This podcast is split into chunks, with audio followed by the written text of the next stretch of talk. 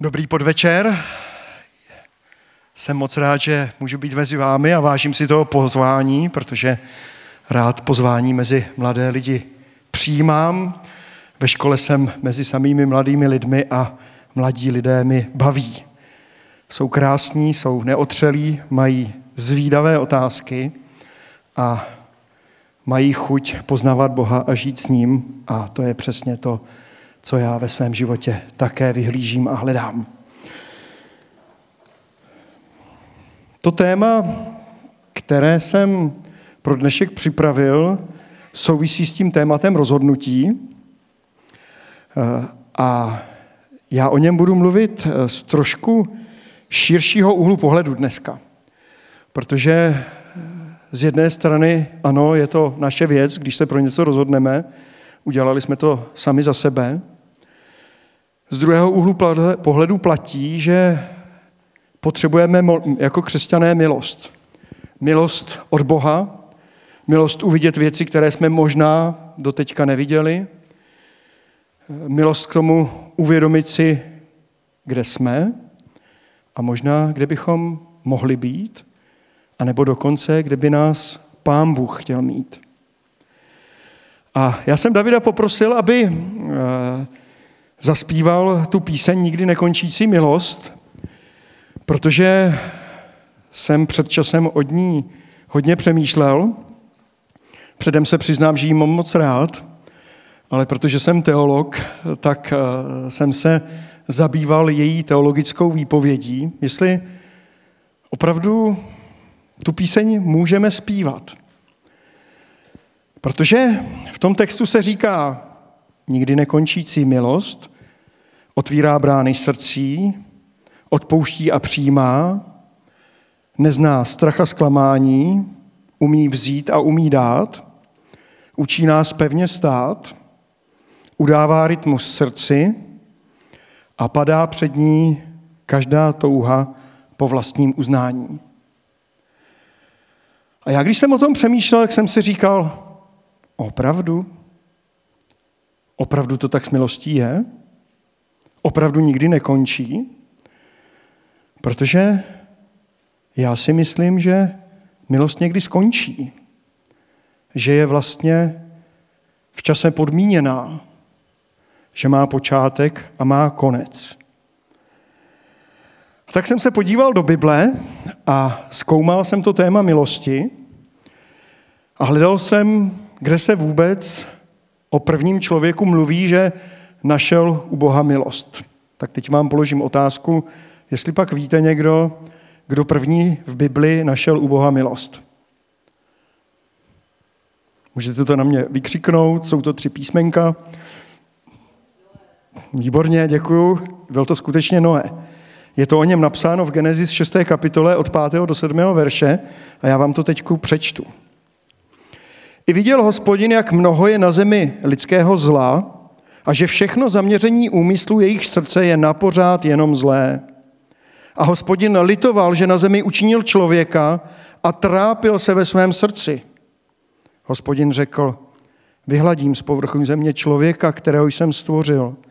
Vyhladím člověka i zvěř, plazy i nebeské ptactvo, protože lituji, že jsem je učinil.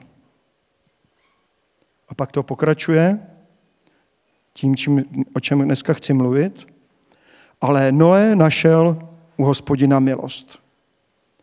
Co myslíte, proč zrovna on?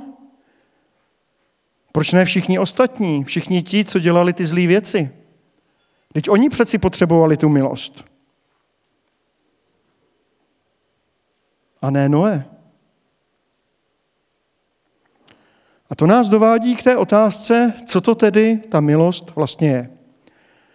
A kdybych se pokusil vám říct slovníkovou definici, a snad vás tím nebudu nudit,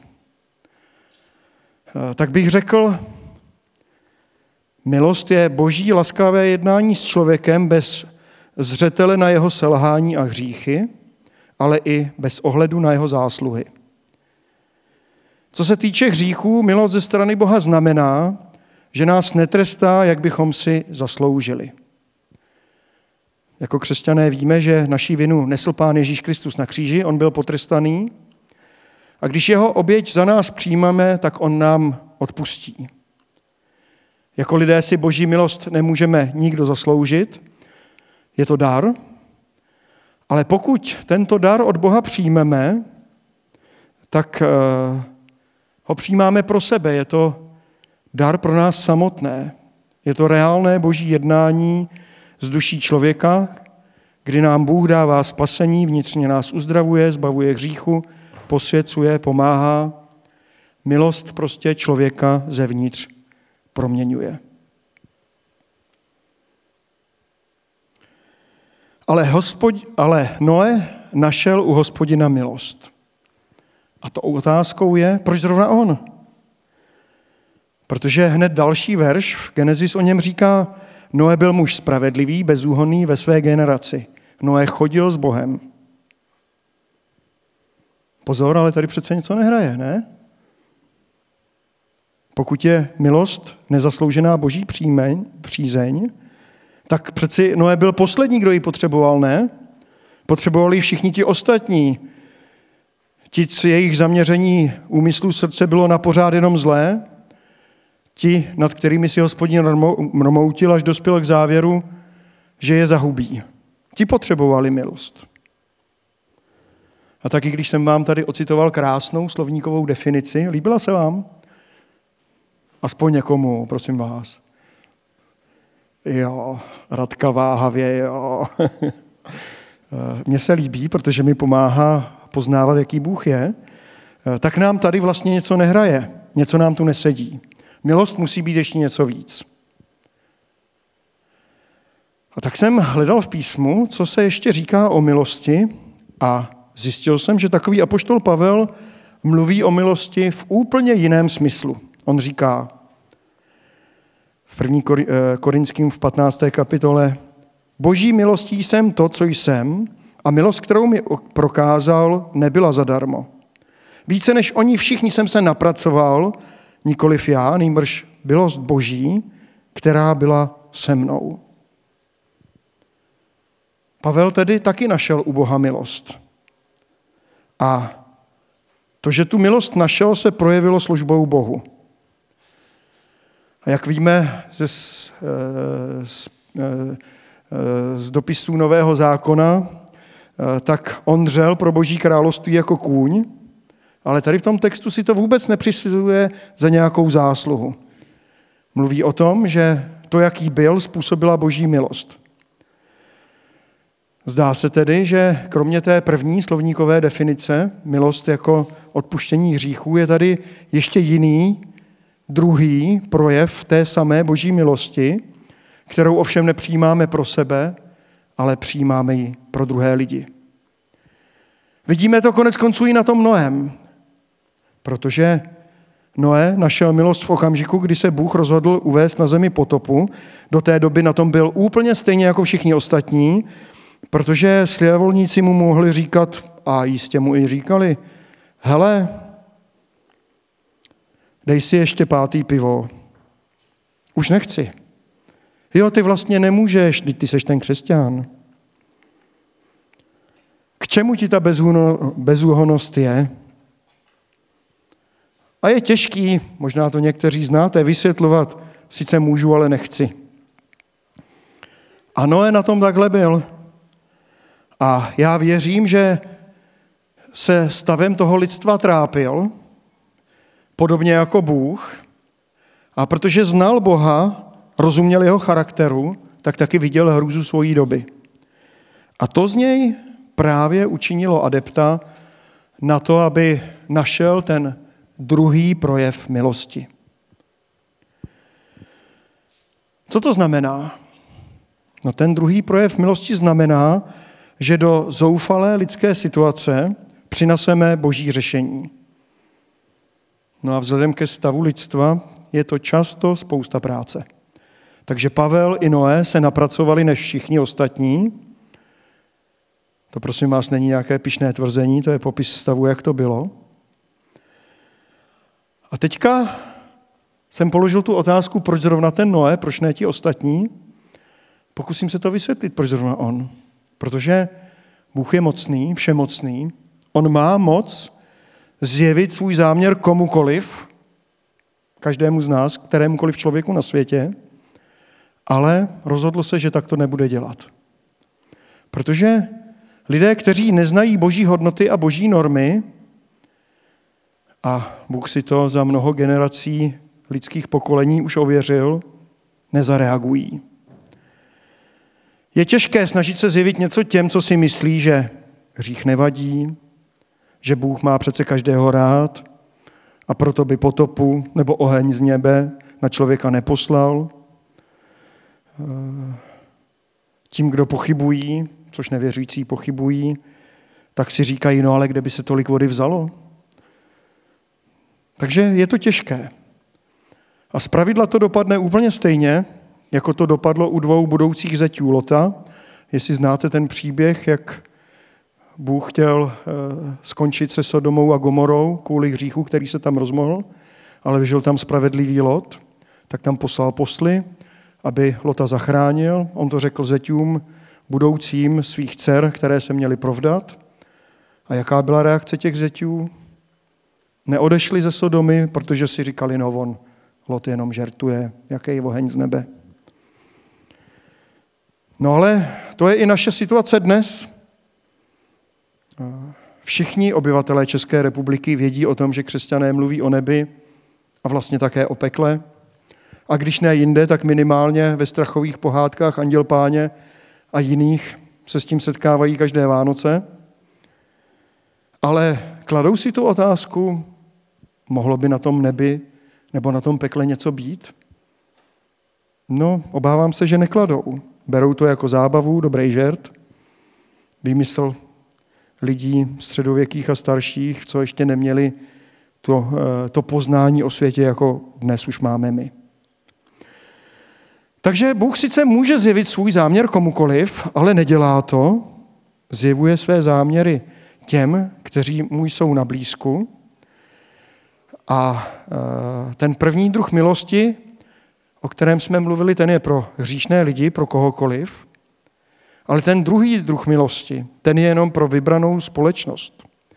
Pro vybranou společnost těch, kteří znají Boha. Konec konců, konec konců list Židům v 11. kapitole to vysvětluje, když o Noém říká, Noé věřil a proto pokorně přijal, co mu Bůh oznámil a co ještě nebylo vidět a připravil korát k záchraně své rodiny. Svou vírou vynesl soud nad světem a získal podíl na spravedlnosti založené na víře. Takže Noé našel u Boha milost, teď už víme, co to znamená. Jenom jeden, on sám, jediný, se dozvěděl, co Bůh chystá. A ta milost, to nebylo nic amébního, beztvarého, to byla konkrétní věc, konkrétní skutek, konkrétní úkol, který měl udělat. Eh, protože Eh, když Noé stavěl tu loď, eh, tak my víme, že ji stavěl hodně dlouho, 120 let.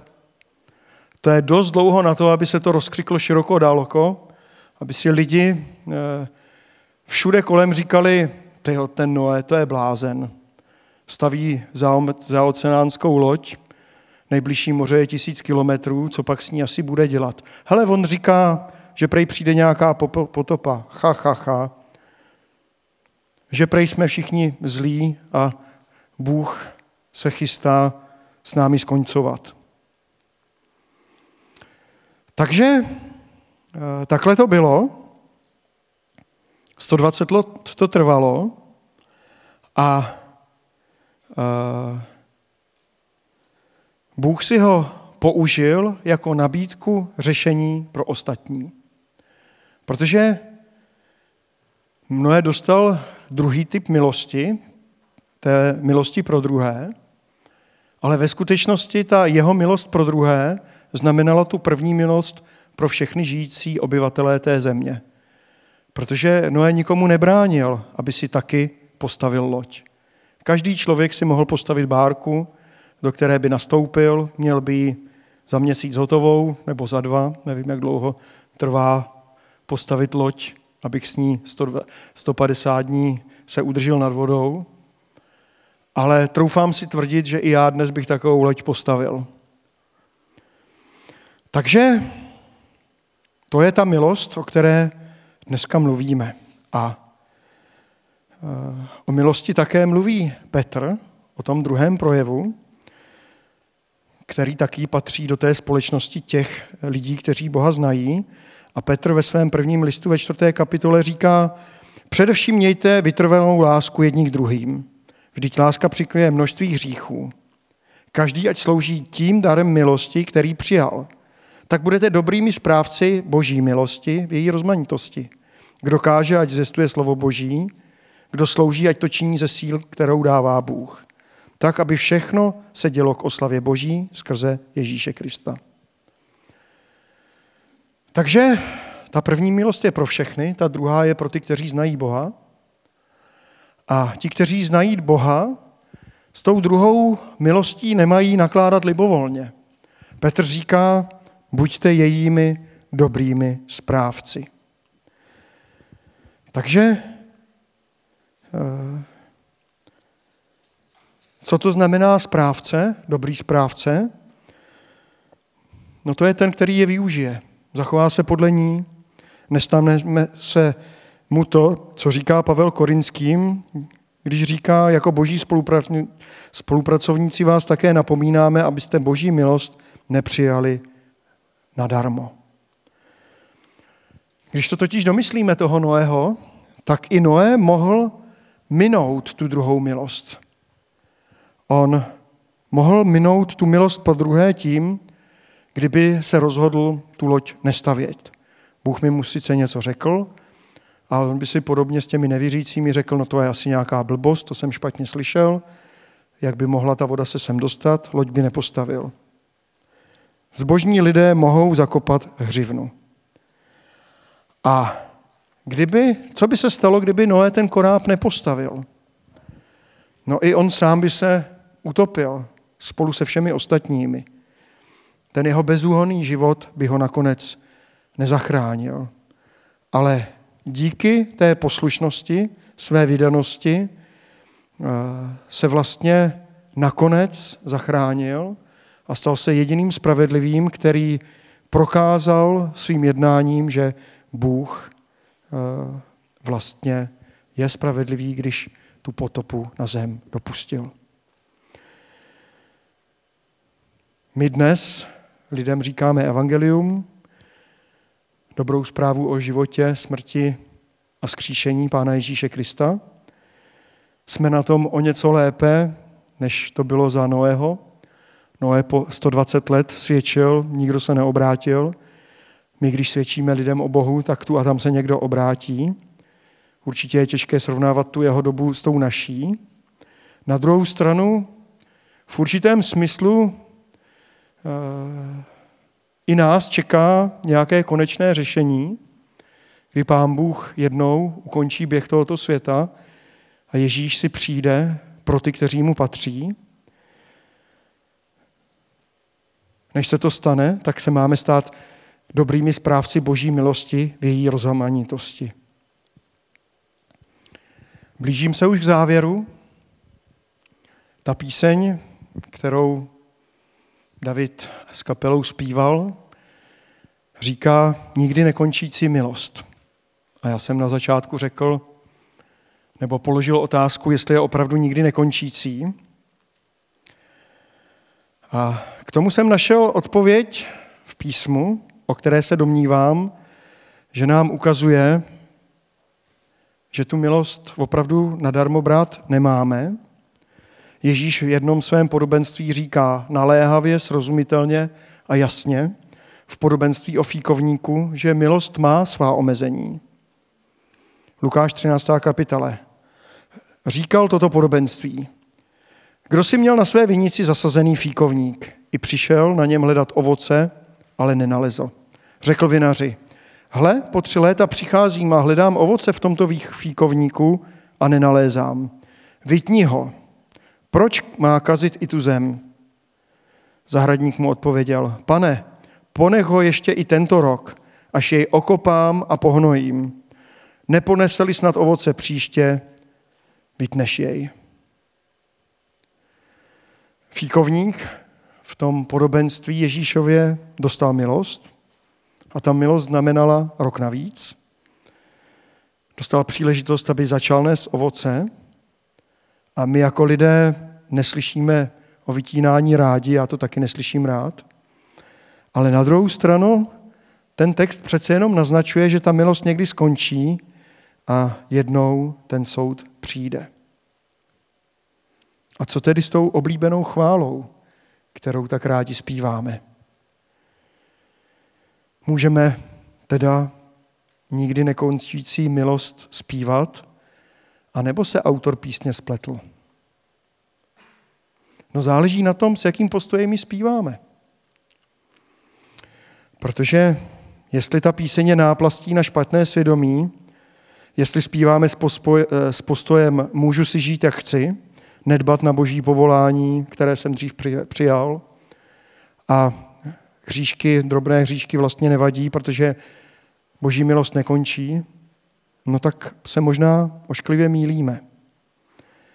A v té druhé části písni, ve druhé sloce, lžeme Bohu do očí.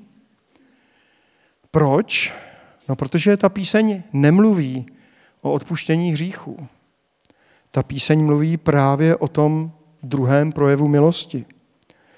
Milosti těch, eh, kterou, eh, milosti, kterou přijali ti, kteří Boha znají, kteří chodí po jeho cestách, protože pro ně opravdu boží milost nikdy nekončí. Bůh s námi počítá jako se svými spolupracovníky, má nás rád, počítá s námi ve svém plánu a my se můžeme stát boží milostí pro lidi, kteří jsou kolem nás a kteří možná ještě Boha neznají. Podobně na Konoe se stal milostí pro své okolí. A tak s chutí můžeme zpívat. Dokud dýchám, uslyšíš můj hlas. Nechci ztrácet drahý čas. Dívám se na ten cíl, že i Ježíš ve mně zvítězil. Protože jako křesťané žijeme s vědomím přítomné milosti a současně i budoucího soudu a spolu s Noem se zástupy božích svědků hledáme a nacházíme cesty boží milosti jak pro sebe, tak pro druhé. Pro sebe, abychom rozpoznávali, co pro nás připravil a žili těmi dobrými skutky, které pro nás připravil. A pro druhé, aby i oni se s ním potkali, aby se s ním smířili, aby na ně nakonec nepřišel ten soud, který jednou přijde.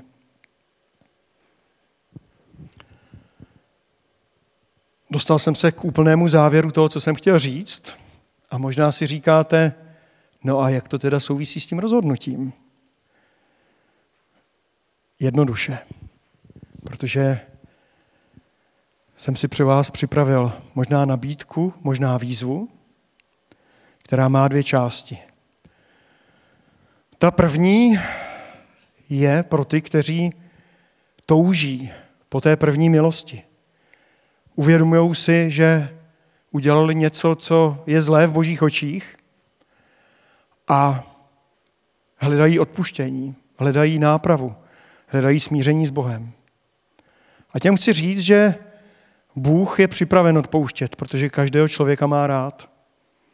A já jsem byl 19 let pastorem, takže jsem od různých lidí za těch 19 let slyšel řadu různých vážných věcí, které udělali jako křesťané. Jedna z posledních je starost jednoho bratra, eh, který v opilosti udělal něco, co se nedělá, s nějakou holkou se vyspal a teď má starost, že má syfilis. A váha, protože má nějaký projevy, které na to ukazují, jestli má jít k lékaři nebo ne. Přišel za mnou, chtěl to vyznat Bohu jako hřích, hledal odpuštění, protože si uvědomoval, že udělal před Bohem vážnou, hodně vážnou věc. A tak jsem mu zvěstoval odpuštění, protože jsem na něm viděl ten zármutek, že udělal něco, co se nesluší pro křesťana. Ale pro něj je odpuštění, protože si toho byl vědom. A tak jsme se spolu modlili a uvidíme, co Bůh pro něj udělá.